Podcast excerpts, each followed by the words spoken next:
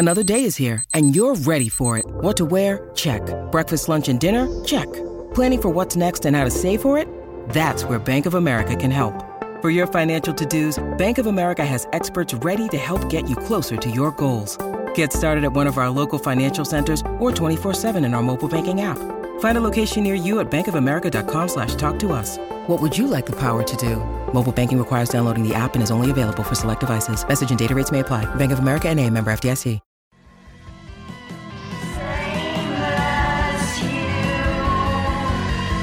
Welcome to the Bureau of Citizen Detectives, the officially unofficial podcast for Yellow Jackets on Showtime. I'm Jim. I'm Aaron. And today we're back to cover season two, episode 10. We don't have a title yet, but it's sure to come TBA. soon enough. Uh, Aaron, no, we're actually here to do uh, a season wrap up. Maybe premature. We'll talk about that. Uh, season wrap up for season two, and uh, that'll include a lot of feedback from you guys. So, what It- do we have?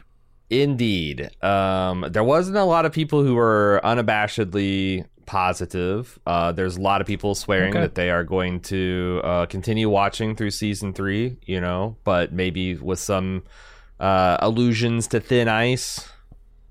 A lot of people swearing the opposite too. So, I, I, you know what? I didn't. I only saw one, maybe two people out say that I am out. I'm out on the the yellow Okay. jackets. Most of her is like people wagging fingers and putting putting shoulders on notice. And there's an Uh-huh. interesting, um, you know, like uh, sometimes shows do stumble and recover. Like I made Mhm. an allusion to uh, Breaking Bad having a what I considered a kind of a disastrous closing few episodes in season two, almost got me completely out of the series, and then it could went on to be one of the best shows I've ever seen. Someone in email that we'll consider later on also cites uh, Mr. Robot. Okay. Mr. Robot had some pretty severe missteps in season two that real and some pacing Mm-hmm. issues that we noticed because of adaptation of a preconceived. A lot of things went into like we were really nervous about Mr. Robot. Again, Mr. Robot turned out to be one of the best shows I've ever seen. So it, it is not without precedent that a show can stumble at sophomore year, and uh, if you consider Breaking Bad even a stumble, um, and and and continue. And I think it's interesting because I, I just recorded with our buddy Pete Peppers. He's doing a retrospective of Breaking Bad right now. We did the the Peekaboo episode, Mm, yeah. and I'd forgotten that like season two was the only season that Vince Gilligan and his Villa gang sat down and actually pre-scripted out pretty tightly, like what things were going to happen, and you know, because they wanted that big reveal that didn't work for me to you know hit. And it's funny that the the the time that the writers put, spent the most time laying everything out was the season I liked the least, and that's usually you know I'm all hmm. about like, hey, make sure you have an outline of where you're going, blah blah blah. So, you know, hmm. I think if you are a big Yellow Jackets fan and you're bummed out that this season maybe didn't I I I've been I've been trying to say that I haven't seen anything that is like a disastrous misstep. Oh no. Like something like there there's a couple things that maybe if I had another episode or two of of a direction to judge from, I might say that. But like, you know, the finale the the season premiere could come out in a year or two and they have really satisfying explanations for the police missteps or they do something really cool with that or they're able to you know de-emphasize some things that weren't working and emphasize the things that were it's so so yeah like if you're a big yellow jackets fan i don't think this is time to be doom and gloom i think it's time to be a little concerned you know uh, this isn't season one where everybody was hailing it and it's enjoying a 97% fresh rating on Rotten Tomatoes and it was a critical darling and everybody's like, oh my god, it's it's there's expectations now.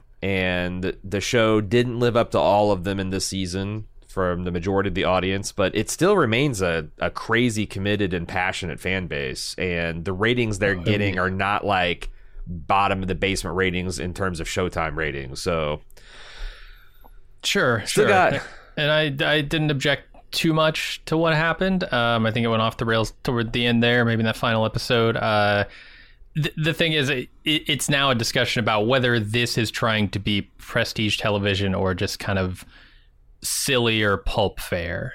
And I, yeah, it's that going to go more towards like a True Blood or a Banshee than uh, right, right. the And leftovers. that's fine. You can still have amazing shows that are pulp uh, and Yeah. and just completely silly. I love those shows, um, and I still love this show. So we'll see how it goes in season three. but it's something you cover differently too. You know? Oh, absolutely, Like, it- yeah, like that's you see. Like if this isn't going to be a prestige puzzle box, if it's just going to be like a Gonzo s- exploitation, sex, sexual violence, uh, you know, s- stimulator, then yeah, Mhm. you don't you don't get out the corkboard and the red the red yarn and the uh, the thumbtacks uh, as much for those shows as you do the prestige puzzle boxes. But again, it uh, it remains to be seen. Uh, I just want to put it out there that I've seen better shows, uh, and in their when you look at their entirety of their run, stumble in similar ways, and uh, me and Jim are you know clucking our heads and and uh, sucking our teeth, and it turns out we were just being nervous Nellies. So of course, there's also I can think of several shows that seem like they were sliding down shit creek and actually maybe four or five miles further down that creek than I would even get. But but you know, Yeah. it, it does happen. Uh, let's get into Yellow Jackets at baldmove.com. That's the feedback. Uh, I will I will say this: if there is a bonus episode, like a lot of people are hoping slash coping for, uh, we will not be covering it right away. I've already delayed a vacation a week for this stupid ass show. Uh, I was supposed to be on vacation this week, but they did the "Hur, hur, we're going to take a week off for Mother's Day or no reason at all, which which uh, so I, I'm not going to do it again on a week's notice. So if there is a bonus episode that that that fully redeems the season, has everybody, it's going to be a real bummer for Bald Move because we'll be a week behind reacting to it. But uh, Yellow Jackets at baldmove.com. Remember that if there's a bonus episode. Otherwise, file it away for season three things. First up is Kate. Kate says, I'm a little disappointed in season two for all the same reasons you guys are. In fact, I can't believe this is the same show that garnered so much buzz and award recognition. Not one, but two episodes in season one were nominated for Best Screenwriting at last year's Emmys. But I do have faith that the creators can stick the landing if they have the time to get there. Personally, I have no doubt that they have concrete answers for the big ticket items like Dark Tai, the guy from the cabin, how the Yellow Jackets survive in the 96 timeline, and what they do to survive, how they are rescued, and whether or not there's supernatural forces at work. I personally think not. Well, congratulations on picking the correct team, Team Rationality. Uh, I, I want to go back. I'm not. Are you, on a scale of one to ten? How confident are you that the showrunners have answers for things like Dark Tai, Guy from the Cabin, Yellow Jacket Survival, how they get rescued, and whether there's not supernatural forces at work? Because I'm not convinced that they have answers for any of these things. Uh, boy, if they don't have an answer for that last one, that's wild. I, I couldn't imagine setting out to write a show without at least understanding whether I'm writing a science based psychology exploration or Hmm. a supernatural ghost story. Yeah, because even like I- I'm thinking of like The Leftovers, which is a Mhm. show that I think does a great job of of staying on that knife edge till the very end. According to Damon Lindelof, he has a clear cut idea of what is the real thing and what is not, but he's Mhm. just never going to say. It's like you know, I I I made a whole three seasons of it. Uh, so you guys can decide. So you guys decide, you know, what to believe. That's kind of part of the experiment experience. So like, even if they're going to continue hopping on both feet of oh is it a mental illness or oh is it the wilderness they should because they're filming things that mean Mhm. things they should have an idea. And you know we might get to draw our own conclusions but certainly they should have an idea. I'm just saying that like i don't know if i have any confidence in it. Because i could like let, let's say that they wanted to make this like lord of the flies and it's not supernatural at all. It's just a psychologically gripping tale what if in in between this season they have a really hot idea to make it into some kind of supernatural thing like why wouldn't they do that they just run with it. Uh, I don't know because it's not what they're making. Um, yeah, I th- sure they could do that. Uh, that would be crazy. That would be crazy. That would be like yeah Game of Thrones, uh, House of the Dragon creators going, you know what? I've got a really great idea. Uh, it's for a science fiction dystopia show. And I I can't do anything else. House Dragon's taking up all my time. But what if we made some of the plot go in that direction? I don't know if it's that big of a change. Sure, sure. But it- you know what I mean? It's like stepping yeah. outside of what you intended to do just to fulfill an idea that it would be a bad idea, is what I'm saying. Like stick Yeah. with the the premise that you've got and run with that and make the best show you can around that. Yeah, I don't know if they've done a really good job at hopping on the two opinions, and I think they have. Like, I don't know hmm. why. If you thought you had a really hot idea that everybody in the writers' room is excited for, and you kind of have been flailing around at other things, I I don't know. I, I I, think feel like I've heard worse ideas. those other things you mentioned, like the specifics about Cabin Guy and the other things, that's where they have a lot of room to maneuver. Um, the big stuff about like is this supernatural or not? That's that's stuff I don't think they can change. Okay. Well, I want to talk about the bonus episode because Kate had some evidence. There's not. This is. There's more than just cope cope copeful thinking. I think behind this. Uh, there's things that have deliberately been said and released in the you know preseason material and the behind the scenes material that has fans speculating. She says, Is there going to be a bonus episode? While I'm mostly aligned with you guys that this seems unlikely, there has been relatively compelling evidence released. Ashley Lyle, one of the showrunners, tweeted this a while ago saying that there are nine main episodes. So that someone asked could say, Hey, can you clarify? Are there nine or 10 episodes? And she says there are nine main episodes this season. Why would you answer Hmm. that question? Nine main episodes. What it like? Yeah, like he said, that someone's directly saying, Is "Are there there nine or ten episodes?" And you say there's nine main episodes. There hasn't been an episode released yet, to my knowledge. Mhm. Uh, she also tweeted in this in a same thread or a little bit later. She says, "Never say never to bonus episodes." Against the showrunner, why the fuck you would be saying this? Sure. Uh, the costume designer, and she uh, has a behind the scenes video at the 750 mark. Um, she says costume designer here stumbles over speaking about episodes 9 and 10, though this could be a misspeak if they originally meant to have a 10th, which got axed. Uh, although she is explaining how the costumes got terribly scuffed up the end, which would align if we see them without shelter in a bonus episode 10. Eh, uh, Variety posted this predicting an Emmy nom. Uh, so Variety posted an article on their website predicting an Emmy nomination for a currently unnamed episode 10, directed by the executive producer and multi-episode director Karyn Kusama. This reference has since been deleted from Variety's website, though, so take it with a grain of salt. But they had credited at episode 10 of Yellow Jackets TBA. That again. Uh, apparently, the Writers Guild website also has a writer credited for the 10th episode, but I couldn't find any evidence of that. Uh, I went on the subreddit and someone had posted a picture of teenage Misty holding one of those clapboard boards, you know, the, the take one, take two boards, and it identified in the bottom left of its placard that this was episode 210 and this is the wrap.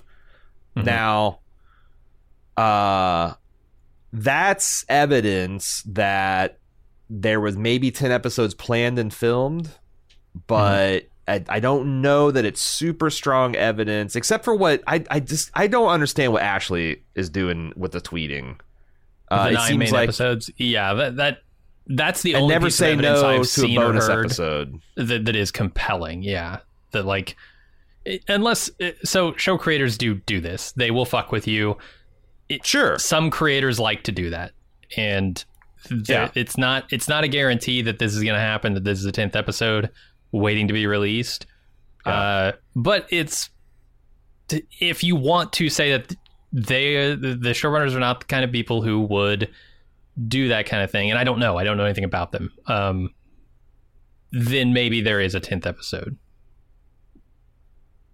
It could be, uh, you know, we, we talked about this. The Last of Us la- um, was publicly open that they filmed 10 episodes, but because uh, as a result of a network request, they edited the first two episodes together into one slightly longer super episode because they thought it improved the, the pacing. Um, it's entirely possible that they got cold feet on some reveals or there was some pacing issues or you know there was a 10 episode order and it got cut down to 9 episodes um Amelia also posted earlier this morning a screenshot of someone taking a screenshot of their Showtime app that says that there's a new episode scheduled to drop on uh, this June 1st, today, Thursday at 9 p.m., the, the regular time. These are pretty easy to fake. Uh, I don't have the Showtime app. I watched this through Paramount Plus and I logged in. There is no evidence of that whatsoever. Uh, a lot of people are pointing out the absence of promotion as like the big thing. It's like, well, why would you have a bonus episode that you keep secret and you literally don't tell anyone? And I think that's pretty compelling, except for last year, Netflix did exactly that with their Sandman series. This thing uh, dropped. It had a good run. It had a decent amount of buzz. It had a natural conclusion. A month went by, and completely unheralded, it just dropped to the front page of uh, Netflix a bonus episode of Sandman, a self contained Sandman episode. So it's like that being in really recent memory. Um, sometimes shit like that happens. Sometimes Beyonce will just be like, "Fuck it, here's a here's this album you didn't know I'm dropping." like it it does happen, and it it does seem like it's something that's a bit of a trend in the last decade. That if you want to do some get some buzz generated, do a do do an ambush, uh, an ambush piece of marketing. Uh, I, I guess we'll see. You know. I guess. I mean, you got to hope that information get out to the people who have checked out for the season, right? Like if I'm a Showtime uh, subscriber who only watches Yellow Jackets, and I just watched what Showtime on their app is saying season finale now streaming, uh, I might not come back to that for another nine months, a year, a year and a half to check in on the latest until I go, hmm, wonder what the new season of Yellow Jackets is doing or when that's going to be out. It's a I, huge risk. If if you want people to actually watch this episode, you tell people about it. You don't hide it. Yeah, but if you got like so I, I so Devil's Advocate, you got 125,000 people watching this at its airtime. Mm-hmm. Okay. Uh that's not a lot of people and there might be more value in making a surprise splash where it's like I've been hearing stuff about Yellow Jackets for the last year and I'm kind of interested. And uh, the episode season two, I'll catch up on the off season, and suddenly, like you hear out of the same places, like, oh my god, they dropped a bonus episode. And it's amazing, recontextualize. Like, are it, it might be worth it as a gambit to get people off the fence and watching your goddamn show. You know, like if like because because yeah. they're definitely the audience it did not grow year over year. It hmm maintained and then got to about episode four and and halved and stayed off that you know that that lower level for the rest of the season. So it could be that they're like, you know, let's let's try to goose, let's try let's do something that's provocative and goose the ratings. Um, mm. Yeah, I would but, not put it beyond know. this team to do something provocative for sure. Uh, sure. Can they convince uh, there is a lot of executives there, to be provocative? there is a lot of evidence, an overwhelming amount of evidence that there were 10 episodes planned. I will say that at this point, unless all this evidence has been fabricated about people talking about it. Uh, there's a couple of uh, the ladies that gave interviews saying that their favorite episodes were 9 and 10. But if you just think that like there were 10 episodes and for whatever reason, because of pacing issues or, mm-hmm. you know, they yeah, just that, cut. That stuff's like, easy to explain. Like the, the other thing is the, the other, the other evidence of the bonus episode is you could also justify it if it had nothing to do with the mainline events. And I'm mm-hmm. thinking like, what if the Jason Ritter stuff where they're filming the the quote unquote cabin boy guy? Mm-hmm. What if that worked out really well and they got a lot of material and they're like, you know what might be interesting is like just have like a flashback to the pre, you know, just like out of context flashback to the previous occupants of the cabin that's a truly bonus episode, and I think that's something that I could see them doing. And there is evidence that they did have this guy out to film these scenes, and it was completely miss. You know, we know the cameo was there. We know he's on the set. We know those things went mm-hmm. nowhere in terms of, um, but but I don't know. We also know there's a whole bunch of other deleted material that would not fit in neatly to this flashback idea. So, I mean, that's a great idea for a season three opener like take us back, you know, get us get us out of context here, give us something different. Uh, but man, if you want to, I guess blow that at the end of season two on an extra episode that half the audience might never see. I don't yeah. know. I don't know. We'll see. Like I said, if it's, if the rumors are true, we might see as early as tonight. But uh, I would not hold your breath for our coverage. We would probably get to that in two weeks. Um, so yeah, we'll see. Uh, let's move on to Asa. Says people knew for sure that the Donner Party had resorted to cannibalism because they found human bones that had been boiled. No one knew for sure if they killed people in order to eat them or if they just ate people who had starved or frozen to death. There are all sorts of salacious rumors in the newspapers of crazy pedophile serial killers, but the only thing that could be proven was that there were bones that had been rounded when cooked. This led me to think after Yellow Jackets were found, how many dead bodies do they find? Could they tell how they died? Could they tell that the dead had been eaten? Maybe they knew that the Yellow Jackets had eaten each other, but no one was convicted because no one could prove who done what. What do you think? Um, there was some email that I don't know that I that I included for um, reading that asserted that it's pretty easy to tell when a human body's been cannibalized. Like there'll be tool marks, uh, there'll be evidence of cooking. Like you said, the, the, if something's boiled, it, it does something to the the material. It breaks it down in a way that's unique to that. So I think with modern forensics, they'll be able to tell if they find bodies. They'll be able to tell if they've been they've been gnawed on. Uh, but I, I, it's like I don't, I just, I just don't know what kind of charges you'd bring. Mhm. You know, in a situation where a bunch of miners were left alone, uh, abandoned in the woods for 19 months. Yeah, I don't think You there know. is. uh, Look, we know there are crimes happening because we've seen them. Uh, people are being chased and murdered. Uh, well, not yet they aren't, but they will be. Uh, so we know that there are crimes, but like, yeah, eating uh, somebody to s- survive is not a crime. I don't think. If they Right, and die that's the thing, it's like- and you eat their body, there's no crime committed there. like we know they're crimes, right? Like you could go back into 2000 BC and see a caveman cave another caveman's head in, uh, Oh, yeah. and be like, ah, crime. But like, what does that even fucking mean in that context? Well, Um, yeah, they they have no laws to define crime there, but right. Like I, I, and I think that, um, yeah, I, I don't know. Like I'm trying to think of like what, like obviously, I think there's some things that you could hold. Like let's say Coach uh, Ben started a sex cult amongst the surviving members of the Yellow Jackets, um, and used his position as authority and coach to to make that happen. I think he would probably face a bunch of fucking charges. Mhm. Um, if everyone knew that they donned crazy costumes and improvised weapons and hunted each other for like a, a, a devil worshipping cult aspect of it, that might catch charges. But I don't know that like I, I don't know that the forensics will be able to say, ah yes, this was eaten by a woman wearing a rabbit mask. Ah, No, this is the one sure that was the antler queen, obviously, if you look at the antler marks here. Like yeah. yeah. So if the Yellow Jackets remain in solidarity, I don't see how it ever goes beyond what we've already seen them experience, which is innuendo and rumor and people being curious. Mhm. The wilderness is the space between the ads. We'll be right back. Don't freeze to death. Come back to our coverage of Yellow Jackets. Uh, Jonathan in the UK, cabin guy in a deck of cards, can't be from the 1920s or earlier because he had the plane that Laura Lee died in. What we need to know is what that model of plane was, uh, when that model plane was built to pinpoint when he was living in the cabin. Oh man, I think it's a Cessna, and those things have been built for like 70 years. Yeah.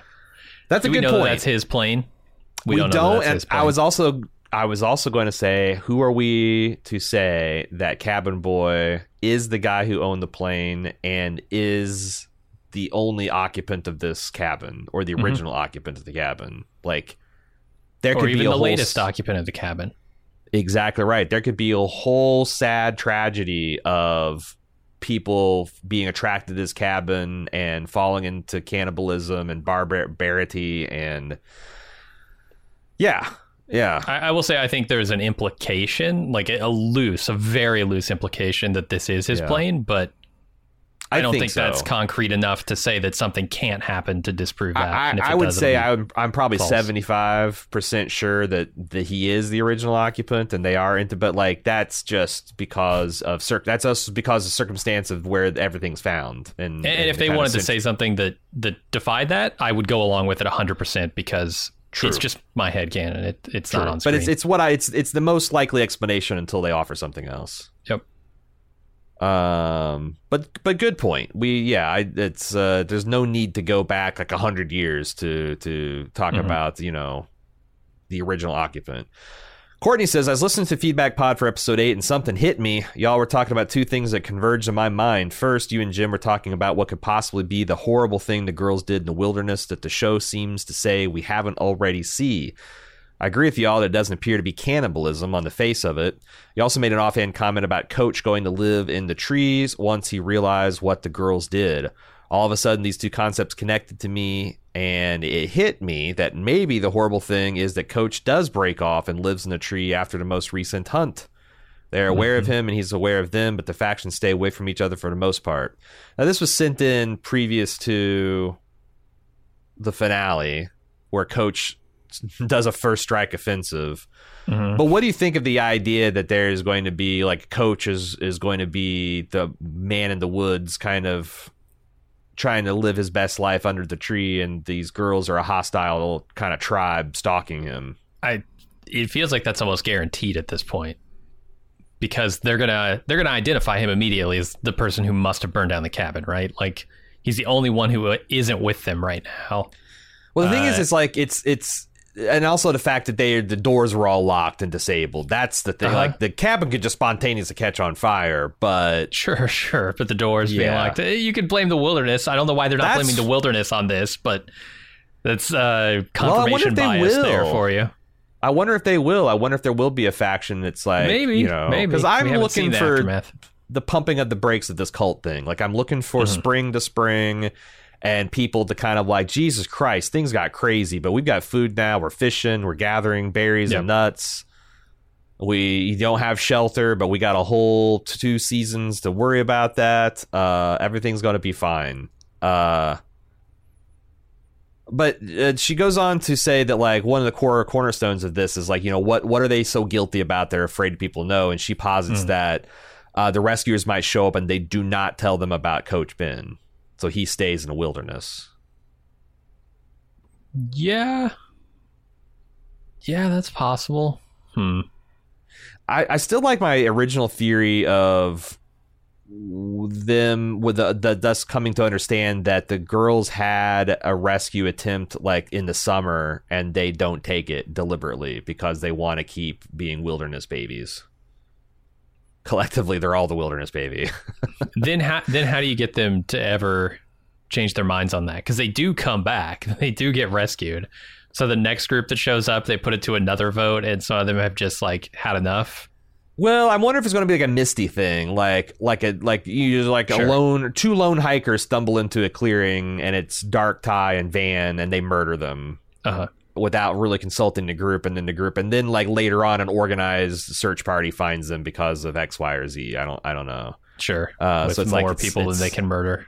It's like Misty unilaterally made the decision to kill the, transponder, flight recorder yeah. box. Yeah. Uh-huh. But but yeah, like an over an unkillable number of Mounties come riding over. Sure. Ah shit, there's 50 redcoats. We couldn't possibly kill them all. Uh huh. I guess we'll have to submit and go back to civilization. Yeah. Um she also wonders, Courtney does, if they had caught Shauna before Callie had stepped in, which one of them would have actually gone on to kill her?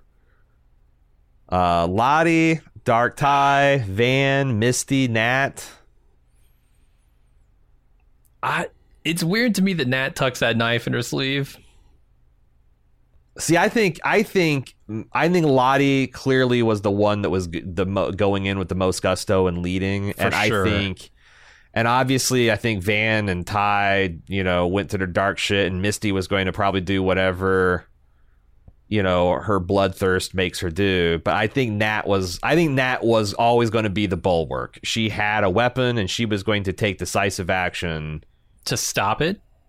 Yeah, or to Huh. y- yeah, as the leader, as as we found out that she is the leader. I I think that you know she packed that knife as as uh, uh, to make sure that nothing bad could happen. Clearly, the knife Hmm. wasn't enough, but Because knives make bad things not happen yeah. when when you. Well, the When only the only solution to a bad girl with a gun is a good girl with a gun. It Or turns the out. knife. Oh, I'm sorry. Yes, yes, Yeah. I got confused. Um, yeah, I, don't know I guess because Lottie Nat would is the natural one. And that was the bulwark anyway. She just used her body to block the needle instead of, you know, Mhm. kill, killing Misty first. So. Uh, Kathy says, I think Van's behavior in the last few episodes is less out of nowhere than I initially thought. In the present day, I think she's pretty much accepted her cancer diagnosis and her impending death as another shitty thing that's happened to her. But the moment she saw Lottie at the compound, she flashed back to her thoughts as a sacrifice of someone else that could possibly spare her.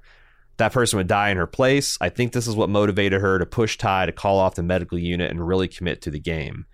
In my opinion, that ties in with what we've seen Travis and Van in the cabin timeline. She's voicing the idea that they should celebrate surviving by any means necessary.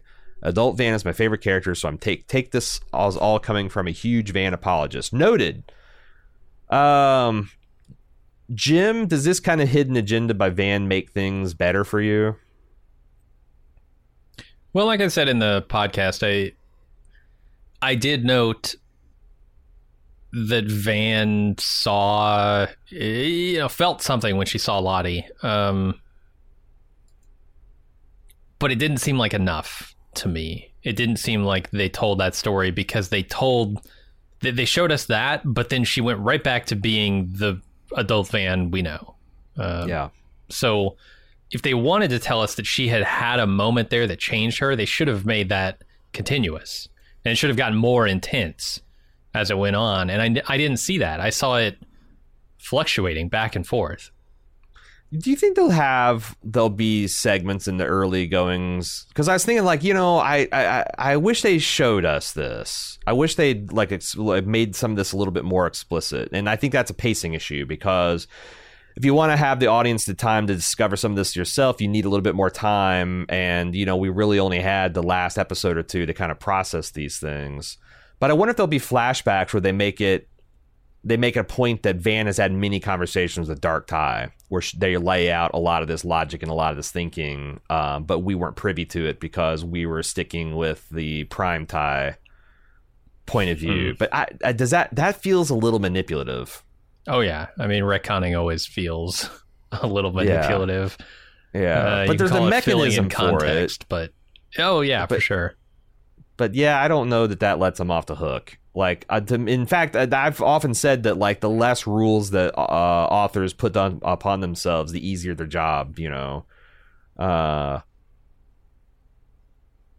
the easier the job is because they don't have to worry about contradicting themselves. They can just always invent something new and go back and be like, "Oh, it's always this way." So I don't know. That always feels less good from a storytelling than intentionally and thoughtfully constructing something. But Mhm. like I said, there's nothing to contradict this. It's just it's a lot of surmising. Yeah, I, I I think you're right about like I think you're right about it ultimately. It's just a question of how well was that story told, and I don't think it was told super well. I think they they kind of fumbled that a little bit.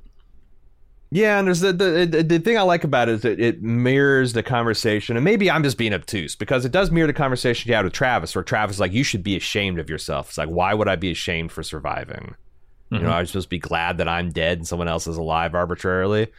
Like that really would map onto like, well, if I can get some one of these crazy bitches to, but like, why wouldn't she just let? Why wouldn't she just let the Lottie drink the phenobarbital?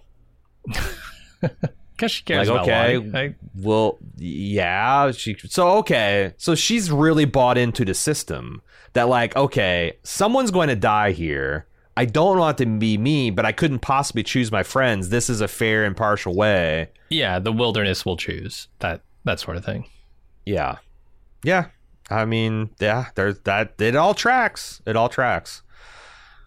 Christoph from Hamburg, Germany said Yellow Jackets has just refused to build a mythology that I find worthwhile to invest into. Lottie's possible PSI is not explored. The spontaneously combusting Teddy, the original signs on the trees, all forgotten. The man with no eyes, forgotten. Dark Tai never grew into a participant with substance. The cabin owner mystery has been dropped. Reminded me of the rocking chair mystery man from Lost, which in later seasons was retconned to have some actual meaning. I think that they wanted to go to supernatural route in season one, but then decided for season two to wrap it up with everybody's just crazy.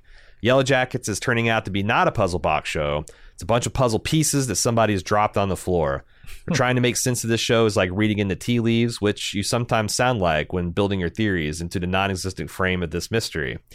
I absolutely hate the adult characters. I see them all as broadly sketched caricatures which operate in a set of character features the housewife breaking bad, the drug addict fuck up, the psychopath, the stone cold career politician, etc. Since they are so shallow, there's not much to interpret into their behavior. They might do, say, or believe one thing in a scene, and in the next they change their mind when the plot demanded. I can't figure out the motivations for Kevin, the tolerance for his scumbag partner, everything about Walter. Uh, I just feel like him and Misty are from a different show. Strong words here from Christoph. Um, well, it's kind of what I was getting at with the question of is this a prestige puzzle box show or is this a silly, fun pulp show? Yeah. Uh, and I think that question is very much up in the air. I don't want to say that like the puzzle it can't come together because I think they have plenty of time. You know, they have at least one more eh, virtually guaranteed season and maybe a couple more after that. So I'm willing to give it time to see if it develops. But yeah, I think this season was totally was very rocky especially the adult I, I really i really gravitated to what they said about the adult women because in season one i felt like everyone is so relatable like mm-hmm. i've never been like a repressed housewife but like i certainly can relate to someone who feels like you know their life should have been more than what they're doing right now cleaning out their husband's shit stained breeches and whatnot. I can emphasize with someone, you know, the battling addiction and depression. I can sympathize with someone who has a lot of expectations and also have, you know, put on them by themselves and society and also has a family that they can't, you know, completely switch off from. And I like all these people were like really relatable and there's just one kind of skewed thing that they had the shared experience. And like this mm-hmm. this season like all that relatability stuff went out of the way. The addict tried to commit suicide, was abducted by a cult, which turned out to be the Purple People cult, and they just became a true convert within a week. So, like, I can't, that's hard to relate to. mm-hmm. Shauna just started holding up people at gunpoint and hard charging into chop shops and like threatening people and getting titillated. Like, it, it just got to be a little too much. Like, Tai, like, pff, her, her fucking family was not relevant to the plot after two episodes in. Mm-hmm. To the extent that people is like a weekly thing of like what the hell is going on with the dog and the kid, and like there's answers to that, but like you know what I mean? That oh yeah, nobody I felt in season two was really relatable. They had been so twisted from you know, Misty was the one that was never kind of relatable, I think, from from the jump. But like everybody's kind of like little Misty now. Uh, I think it's a big problem. Yeah, I agree. Um, they try to take the show to the next level as far as the shocking things that we'd see and how wild their lives are. Um, tr- tried, I, I, guess, to do some of the things that they were doing with the younger uh, Yellow Jackets in the adult timeline too, like bring a little bit of that craziness over there. Yeah, and yeah, I think it, it kind of washed out the characters. It, it or washed away the characters a bit you can't go too fast too far. Like i'm thinking like uh-huh. uh, go back to breaking bad. Like what if walter had dissolved a small kid and his bicycle yeah. in the second episode instead of crazy eight's criminal partner? Like right. a lot of people have been like fuck i fuck i just no i'm out on this. This is crazy. This guy's a fucking psychopath. And uh, they're they're yeah they're really flirting with that in some of these characters. Yeah and then walter always had a relatable set of motivations, you know? Right. And, and I think at this point, we're so far away from that. We're so far away from Shauna being the housewife. We're so far away from, uh, fr- from the senatorial race for Tai. Like, yeah, that stuff is is way in the rearview mirror. You almost forget about it. Trevor says earlier in the season, when Lottie and Natalie are competing for food, Lottie made an offering and Javi returned, who eventually became food. Oh. Did the team Wilderness actually win the food competition? Uh, I guess so. I guess Makes so. you think. I, I mean, there's, I, like I said, I'm also open in the show being all, too deep for me like there's actually all these insane connections and if i was paying it to you know like the show's overtly pulpy turn made me kind of like miss all this stuff but yeah, I don't know. I, I think if that was the case, I would have seen something per, uh, persuasive on Reddit because I have been, you know, this like that's the one thing this community's got going for it is holy shit, the passion for the show Oh yeah, is yeah. far far bigger than the footprint of the audience would suggest. Like again, this this has got like a huge a thousand, hundred thousand people strong subreddit with like uh, any time of the day, four or five thousand people contributing. That's that's half of the existing audience of the show. It's almost hundred percent of H of, of Showtime's self-reported audience size for the last three or four episodes of the season. That's insane. I've never I've never seen anything like that before. So if if passion and caring about something can save it, then then this show is going to have no problems. Let me throw this out there. Javi came back, they ate him, and then their cabin burned down. What does that tell you? Mm, God, there's no such thing as a free lunch. yep. Yep. Ironclad law of the universe. Uh, Nick from the Almost Canon podcast said, One thing I've been saying over to myself again and again, waiting for someone to bring it up, but no one else has, is the Wendigo. I have my own podcast called Almost Canon, and I've done an episode on the Wendigo and how it tied into the show.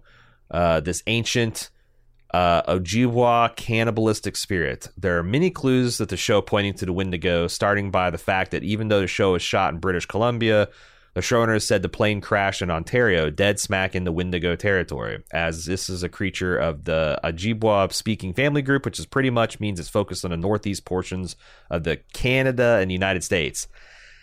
Did the showrunners say that the plane crashed in Ontario? Because like I thought it was the Canadian Rockies, and I didn't think on uh, the Canadian Rockies went that far east. I mean, they they might have said that. I have no idea. Canadian Rockies are not anywhere near Ontario. No, I They're mean, they go like there BC, you have to right? go one, two, three. Alberta, like, is the first state, the province that has a little bit of it. Okay. Uh, but primarily it's British British Columbia. I I don't know about that. I need to see a source Mhm. because yeah, I just need to see a source on that. Um, just just also just looking at the surroundings, the mountainous terrain, uh, it doesn't look like anything. Like Ontario looks a lot like Indiana and Ohio, especially in northern parts because it was all pushed flat by the glaciers. Like there's not, it's very yeah, there's not a lot of mountainous rugged terrain. But well, maybe the wind Wendigo migrated uh, Could. west. Yeah, When- yes, yeah, go west, young Wendigo. It was told. it does feel like there could be a Wendigo at work here. I've seen enough Wendigo uh, fiction to know a little bit about it, and it feels Yeah, like the vibe of a Wendigo. Same. Uh, Nick continues. We've all seen the show, so we all know the paranormal scenes like Jackie's barbecue and the spirit that dumped the snow on her, and all the wilderness is hungry talk. But I think the second biggest clue is the wilderness actually being an ancient evil spirit is the whole antler queen deal. The Wendigo has been Hollywoodized since the early 1900s, and that includes putting a deer's head on top of a human's body with major focus on its antlers. Lastly, the symbol, it resembles a mashup of characters from the Ojibwa alphabet. I could go on and on, but I'll leave it there. The Wendigo is turning these girls into itself a cannibalistic monster of the deep woods. Um, I like it it. could be. It could be. Uh, you do. I think the showrunners have to do their homework if they're going to take, uh, in this day and age, a Native American myth and kind of make it into their own. Mhm. But assuming they do that, I don't see any problem with that. But I also like, boy, it also feels very circumstantial too. It's like, yes, the Wendigo is kind of like the shape shifting, vengeful, cannibalistic spirit. How much of that have we actually seen in the show, other than the cannibalism? Yeah, I, I mean it, it's a theory that could explain everything. We have no like real confirmations yet, but Yeah. it, it seems I- to fit roughly. The, the other thing is, like, I was like, what would falsify a theory? You know, like how far outside Show- the confirming Wendigo a different myth- theory. I mean, Yeah, yeah, but like how That would far would how far could you stretch the min, the Wendigo Right. myth to, to fit it? You know, and I feel like that's the temptation. It's like it's it's much better to be like, okay, well, what would be the things we know? I'm obviously the, then the, coming up with another mechanism, but assuming they keep on Uh-huh. hopping on both of these rational, spiritual, uh, ritual feet, like where did they hop to something? It's like, well, that's not Wendigo territory. I don't Mhm. know because I feel like you could say it's like, well, if it's not like the modern myth, then it's more like the ancient actual myth, or well, they're going more for a Marvel style Wendigo. And it's like, eh, at that point, Yeah, yeah. But we'll see. The, the- doing a riff on a Wendigo would be hard to necessarily detect, I guess. Yeah. Alvin says, Are we okay as a media consuming public? I feel like so many people are ready to check out of a show that had given you a solid product because of a few seams it may be showing. I think maybe because we knew they were getting a third season at a minimum, writing the second that some stuff will be revealed in season three. But it seems after episode eight, folks are ready to give up right then and there. I've had a big disappointment in Game of Thrones and Westworld after season one and how those ended. Are we so scared of being hurt that we jettison a show the first chance we get? It's not the prevailing sentiment, but I've seen that kind of thinking it's far too much for a show that uh, seems to earn its standing. I mean, Alvin, I did do that. Like, I bailed on Lost more from my post X Files trauma than I did because. Like, cause this was, or this was like mid season two. Like the second they dropped Walt, I'm like, oh, this is fucking bullshit. Uh, so like it, and I don't think it's a, I don't think it's an irrational action. Like if you got cheated on in two of your previous relationships, and you you start seeing your partner getting weird text from somebody you don't recognize, I don't think that that's an inhuman reaction to fucking bail. I am no, I don't even care if this is your long lost brother. I'm just no fucking hit and eject. I'm going back to Tinder, OK Cupid. I don't know. Uh, all right, if you want to go with the dating metaphor, I've got another option here. Uh, okay, the, the, probably another force at work here. So let's say you're dating somebody and you're like, oh, I like them, you know, but uh, yeah, and they turn out to be a Wendigo. I'd probably dump them. Uh, n- no, say, say you're I dating want to someone, see. I want to see what they think about Strawberry Lube first. right? Uh, yeah, that's a perfect example. And you're dating someone, you bust out the strawberry lube, and they're like, ah, strawberry lube, not my thing, but it's really your thing. Guess what? There are a million other people out there, a million other shows out there that will Yeah. get totally down with the strawberry lube. If that's a life you want to live, go watch those shows. Go date that person, right? Like, Yeah, yeah. Why there's you- so much both of you fucking choice now. It's it, it That- why not drop it at the drop of a hat, right? Yeah, if I'm at a restaurant and I order a, a, a meal and it comes to me it's not my particular thing, I'll probably eat it because what am I going to do? We'll send it back and order another thing and wait for another 15, 20 minutes while people are stare, you know, eating their food. And but if I'm at a buffet and I take a spoonful of something I don't like, I'm not going to Mhm. eat that fucking. I'm going to go back and get something else or start on the other. 'cause- And I think that's the environment we're in. There's We already living in a TV buffet for sure. already way too much excellent things to eat. Mhm. For you're you're, you're going to have to get you're not going to be able to get everything on the buffet uh, without like making yourself throw up and or getting Mhm. a time turner turner from Harry Potter.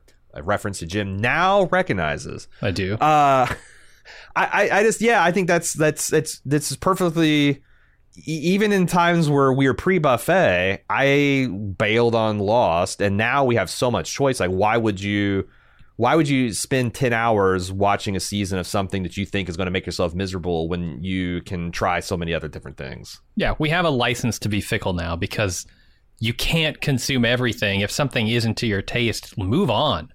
Yeah. Yeah, I think it's pretty easy. But like, so are we okay? We're better than okay. We're fucking rolling. We are so Oh, yeah. far away from eating bear meat, uh, or or or Worm-filled shitty, bear meat. Yeah, or a, Mhm. a, a non-field dress Jackie that we we've got bounties. We don't have to worry about uh be, making bone broth out of thin soup. You know. Uh, let's see. Garrett says, I'm going to start out by arguing that it isn't such a leap for our ladies to be so into the hunt in the modern timeline if you stop and think about it. We all know the group identity is one of the strongest of social forces. I immediately feel a strong connection to a relative stranger when I find out we've shared a similar uncommon experience, such as working the ICU during COVID or having been in the same small base in Iraq or Afghanistan. I feel it even to a lesser extent when I find out I'm talking to somebody from my hometown, even though we were halfway around the world. Yellow Jacket survivors seems like the ultimate in group. Nobody that wasn't there really knows what went down, and they sure as hell don't get it. It seems like this is the first time they've all hung out in 20 ish years, so that group ID must be in full force, likely bringing back some old attitudes, emotions, etc. They're going to remember, maybe even reminisce a little bit about their time out there. Only Misty and Nat brought it up for the first time, but I'm sure they were all thinking about it. The next psychological force is the addictive property of gambling. I've known some gambling addicts, and it seems just as strong a pull as any other drug addiction. When the ladies are drawing cards, not only are they in mortal danger if they lose, but they are also hit with an intense feeling of abandonment or betrayal as their friends chase them down to kill them. I can't even imagine the dopamine hit they get when they draw that seven of clubs or whatever. A final force that could be propelling the situation forward is thrill seeking exhibited by many with PTSD. Recklessness and self destructive behaviors were even added as a symptom criteria when the DSM 5, that's the, the diagnostic manual that psychologists use to tell you what flavor crazy you are. Mm-hmm. Uh, the extreme situations they've dealt with make anyone else feel kind of flat. We've seen all of them in the adult timeline lack impulse control to some uh, extent. We've seen Shauna really ramp up this kind of behavior lately with her affair, the carjacker, the chop shop. You can see the same pattern with some of the vets that are addicted to combat or high risk situations. With these powerful psychological forces pulling on them, there's likely a part of them that's excited about the prospect of the hunt, even if they know it would be reckless and make no sense at all. They all go along with humoring Lottie, afraid to say that they are seriously entertaining the idea. The ladies are all just going with it, and the situation progresses until they're acting it out and actually doing it. Some of them give hints along the way, like you pointed out in the podcast. Nat gets that real knife up her sleeve, and Lisa tells uh, tells Lisa to get the hell out of Dodge. Tai and Van cut off the intervention team. Misty doesn't seem in on it, but she's like the ultimate fucking wild card, so who knows? She's she's the Charlie Day of the group. yeah. Sean is the one who starts humoring Lottie in the first place. She does build knives up. However, she draws a card like the rest of them, and part of me wonders if she just jumped on the bandwagon if someone else had pulled the queen. What do you think of this analysis? That group identity, uh, the the psychological addictiveness of gambling, and the the the impulse, uh, lack of impulse control of PTSD combined in this final episode to make the women crazy. Uh, yeah, I mean that that explanation makes a lot of sense. I guess my my initial reaction is I don't feel like they told that story very well. And because like I'm not saying that they couldn't get this group of adults together and them do something crazy. What I'm saying is none of them seemed like they were ready to. And, and this goes back to pacing, It was suggested right? and it happened, and I don't exactly. Yeah, I, I, I think you're totally right on with all that stuff, but it was not the vibe I was getting going into the scene. Yeah. And it's like it's yeah, like this this reminds me of like there's nothing wrong with the prequel series if you just look at it as a series of story beats. You know, Anakin Skywalker sure. discovered as a slave, sure. rescued out of obscurity, falls in love with a beautiful queen, uh, that he's forbidden to express love because of the strict uh, tenets of his religion but like you watch it and it's the worst shit ever. Like the dialogue's bad. It feels like like this like six year old slave just declares love for this 13 year old girl in the, some junkyard out like the first time he lays eyes on her and like and she kind of like, goes like, for it yeah. and yeah and she's like not like ew gross what the fuck? You you uh, don't wash your hands after you shit and you got jam hands anyway. Why would i do? yeah it's like there's there's it, it you can do anything but the faster you get it to do it like because like the, the, the just goes back to relatability. Um not all of us are combat vets. Not all of us have had some of the crazy the, the like you know we haven't been out in the wilderness and we haven't been cannibals. Like this is already leaps of the imagination for a lot of us. And we need to see like to, to, be relatable we have to put ourselves in that position thinking boy in, in those circumstances with those forces playing on me i would do the exact same thing i don't think many people in the audience felt that way episode 7 8 9 i think people thought like what the f-? like even knowing all these things which i think most people do like we've been talking on the show tons about the trauma and all and the fact that they're very you know they used to be young in the wilderness like in the the, the modern timeline they just didn't quite get it there yeah, and I think they they started off fairly well with this stuff. Like I, I I was thinking about these types of things back when Tai was talking to Van um just about the problem she's having, you know, and her her visions coming back and all this stuff and how awful that must have been for her and how Van was the only person who could have ever understood that. Uh they they just didn't continue down that road very effectively. Yeah. Yeah, that's not, and it, it, I just keep on thinking it all goes back to pacing. Like these ideas are not bad on the face of it. It just I needed a little bit, like one. I'm not. It's, not like we're being like this is stupid. It's like we needed one more conversation. We needed one more scene. We needed one more connection between uh, these girls who were secular soccer players and they're about to convert to wilderness coat. We need we needed one more scene where they kind of talk about like what the wilderness means to them and how it manifests in necklaces and blindfolds and butchers and all.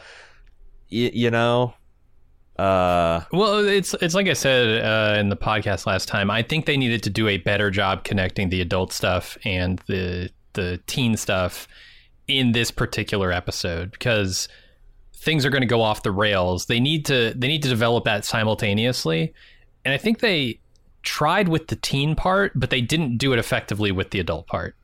yeah. And that's where it just kind of that that didn't line up for me. You know, one email that I, I read, but I, I had to cut for time, asserted that it's interesting that Shauna seems like the only one that knows how to butcher. And this tracks back to season one because, like, Ben, Coach Ben knew how to butcher animals and he was like div- divvying up, trying to decide who's going to be the hunters, who's going to be. Shauna's the one that volunteered to learn how to butcher, which is why she's the designated butcher. Mhm. But it makes you question, like, well, what if she was, her card was drawn and they hunted her and killed her? Mhm. Like, is she going to teach someone else her? to. Who Yeah, like, butchers the butcher?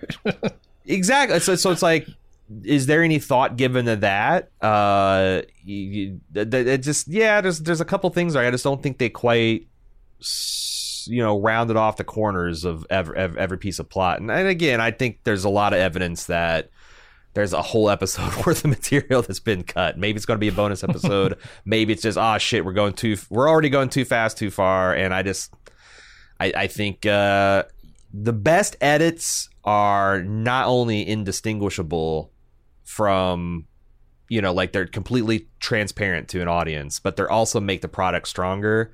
These cuts felt obvious and just from our descriptions of what they contain seemed like a lot of stuff that we wanted to know about. So it's a big but but also the, someone said just a couple of emails ago that like it could be that since they had the double renewal that they don't have that like the showrunners like we have a luxury here that we can you know tell a story that spans two seasons and we don't and like Not if your audience doesn't miss- watch season three because they weren't into and season then two. a, and then a writer strike gives show yeah it's like there Uh-huh. it, it, it might have been an epic miscalculation but I don't know. I think they told they thought they told the story that they wanted to tell, and they just didn't tell it effectively enough. yeah Pass the shrooms. We'll be right back. All hail the Antler Queen. We're back with Yellow Jackets. Uh, Adam in the UK says there's been one flagrant weakness in the show for me from the outset, which is I feel heavily contributing to its decline, namely that almost all the characters are pathological. Shows can sometimes get away with having casts that are almost exclusively full of disturbed individuals, but they need to have some outstanding feature that offsets this. Like on the show Archer, it's the writing. On Barry, it's the humor and visual flair. On The Leftovers is the emotional expansiveness and imaginations. Yellow Jacket's only compensating feature is the music. Uh, so yeah, he goes on, And and, then the it's like shock shock value. There, there's quite a bit of shock value in this show.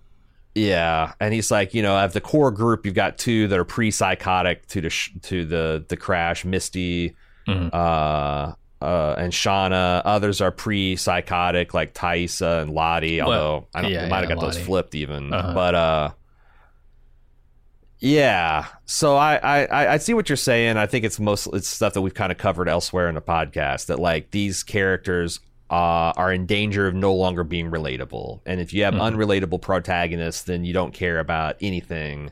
Uh, and impressing people with your plot just gets so much harder at that point. Mhm. Uh, Alex says, with Natalie dead and Lottie off to a psych ward, that leaves with the Tai, Van, Misty, and Shauna in the present timeline. Considering there's only a handful of wilderness girls left, does it seem likely that we will not get any more surprised survivors of the crash in the present timeline? There are only a few remaining people that could even show up in the present timeline, such as Coach Ben, Mari, or the others. Do you think the remaining four adults will be the essential cast for the remainder of the show if we get uh, many more seasons, or do you think they'll try to sneak one more wilderness survival in the adult timeline? I, I mean, look, nothing is impossible, but it's hard for me to believe that a Gen or a Mari or you know one of those would have survived and Akilah would have survived and no one would have talked about it like when they all got together it's like boy makes me think uh, when we're all here haven't seen each other for 20 years what's Akilah doing you know mm-hmm. like are boy. we going to draw cards without the others right like if Shauna really wants to stall well Akilah lives across uh, the country in Colorado. We need to go out My there. My boyfriend Walter can find anyone on the internet. Let's find the yellow jack that's temerity to not be here, to refuse to draw and just kill her. And then we've uh-huh. given the wilderness what it wants by proxy, and done, done. Yeah, uh, which I, I mean, you know, I am fabricating scenes that don't exist to try and explain why this couldn't be true. But I, I don't know. I guess they could get away with it one more time. But after the Lottie reveal, that feels and Van this season, that feels a little bit like a retread. Yeah, it seems like it seems it seems like it seems like the natural thing to do is for them to explore other inhabitants of the cabin as little vignettes to to fill in mm-hmm. information that we don't know about the Yellow Jackets, and you could do you know, it could be that there's an, a there's a survivor from the original cabin events that they are able to connect with and kind of get answers from. There's like uh, so it's like I think there's ways to build out the f- present timeline without resorting to having hidden survivors. Although maybe they could do I think maybe they could do it one more time. Especially if they were the yeah. real power all along. Yeah, maybe, but oh boy. Like I said, yeah, you can do anything know. as long as you do it good. Mm-hmm. But this seems like a very high difficulty maneuver to pull off. Um, Nancy from Canada says, "Hey Jim and Aaron, I have a comment about episode nine. When it was over, my first thought was that this they set this episode up as a possible series finale just in case they don't get picked up for an additional season, uh, which they already did get picked up. That'd be a very unusual choice to make." Mm-hmm. Uh, with Lottie committed and what uh, could be the Queen Nat dead, the rest of the girls can get on with their lives. The murder of Adam has been covered up. Walter, Walter and Misty hug and live happily ever after, solving cold cases together. Shauna and her family can be happy now because Cassie understands what her mother suffered. Van and Taissa will be together. We know which girls survive, and we can just assume that those who didn't return were eaten. Yeah, uh, it, Coach Ben uh, is totally in the wind. I don't. I don't like his fate if that's true because he could I don't be out there people, living. He could have been eaten. Who knows? I think what you're saying is strictly true that it could work as a in, like an imperfect finale. Um, but the fact that they got extended for two seasons, uh, that would be bonkers behavior mm-hmm. uh, to you know pre predict that they're going to cancel you after renewing you.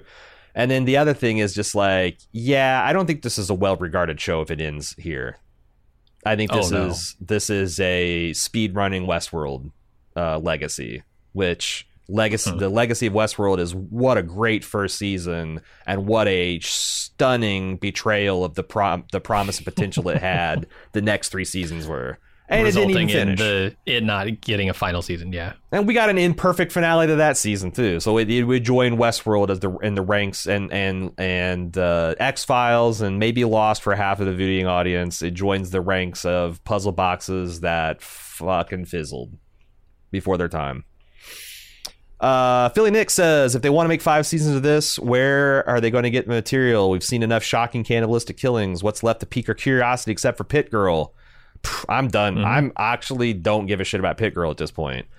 Are they going to wait two more seasons to tell us? Cabin Boy wasn't even a storyline yet. Are they going to start bringing Cabin Boy out next season? Love your coverage. Starting to hate the show.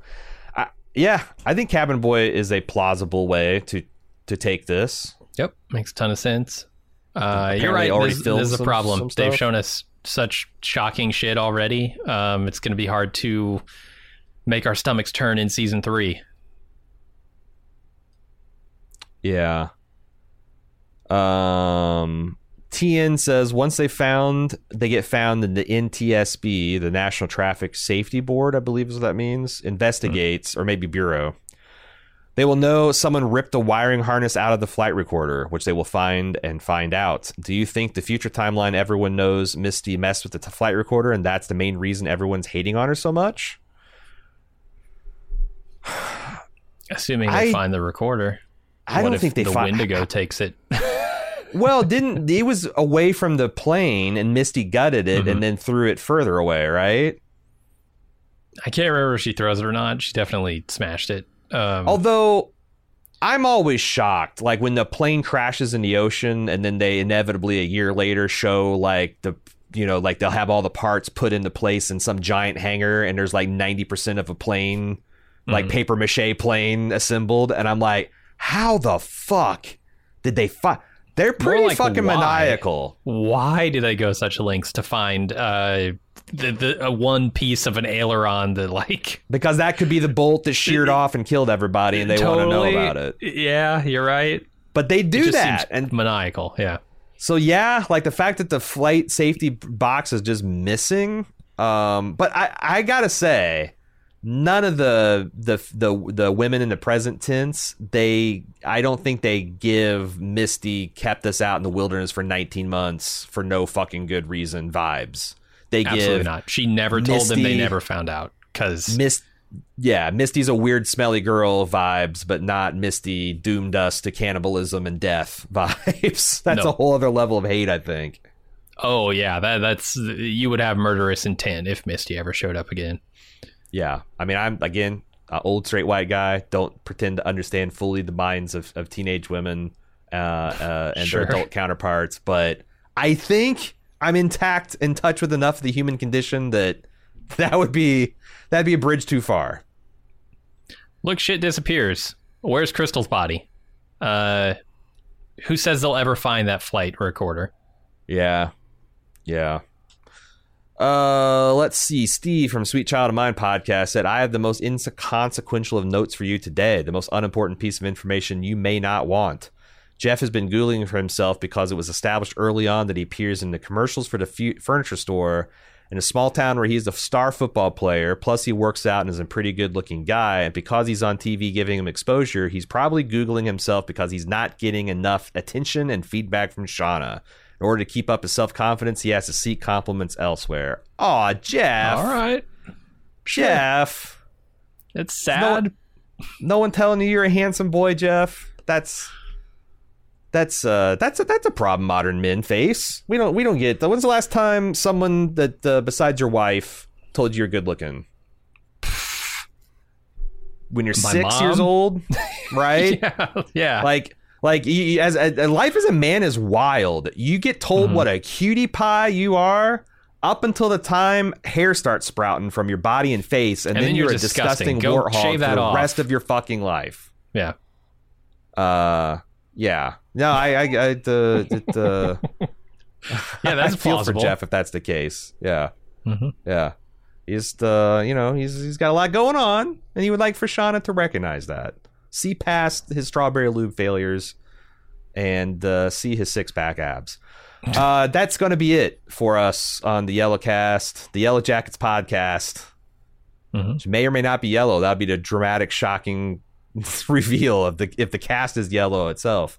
Um, Yellow Jackets at baldmove.com if you'd like to send us more feedback. Uh, again, unless we have the fabled bonus episode, which boy, I feel at this point I've I've taken such a hard t- stance against. I'll be eating a lot of unsalted crow. Yeah. I mean, it could But- happen. We'll see. but we'd be back a couple weeks from now to cover that. Uh, otherwise, look for us to have a preview out in advance of season three whenever we get that, uh, whenever we hear about it. Um, I suppose if we got confirmation this got canceled as a tragic result of the writer's strike, that'd be something that we might come back and, and talk about too. Um, Hmm. But who knows? I guess if Uh, it happens next week, maybe. If it happens nine Yeah, months we- from now, probably not. Yeah, we said about uh, Westworld too, and uh, Westworld got Mhm. canceled over. Uh, oh, was was that over Christmas break? Yeah, it's a few months after. long, It came a long while, show. and it kind of went without fanfare. But but Mhm. yeah, uh, if you would like to keep the Bald Move experience going, oh boy, there is so much content coming out in the near future. We've got Star Trek: Strange New Worlds. Uh, we'll be dropping a preview podcast for that next week. Uh, help me out, Jim. What are the other things? We got Justified Oh, City boy. Primeval. We got the Bear. Coming back. The Bear. The yep. Bear season two, something that like won a lot of the Baldy awards this year. Uh, Foundation season two coming out in July. We got tons of pulp, tons of prestige coming down. Uh, tons of movies. We'll be doing Indiana Jones and Dial of Destiny. We're seeing Spider Man across uh, into the Spider Verse, through the Spider Verse, and to grandmother's house we go. I I, I can't. This far from no way out home. Like there's just too much ref, self referential meta titling going on in Spider-Man movies. I can't keep them straight. But the animated Spider-Man, Miles Morales, we're seeing that tonight. We got tons of movies, tons of TV we're always talking about. The best way to follow us is twitter.com slash baldmove or our website itself, baldmove.com.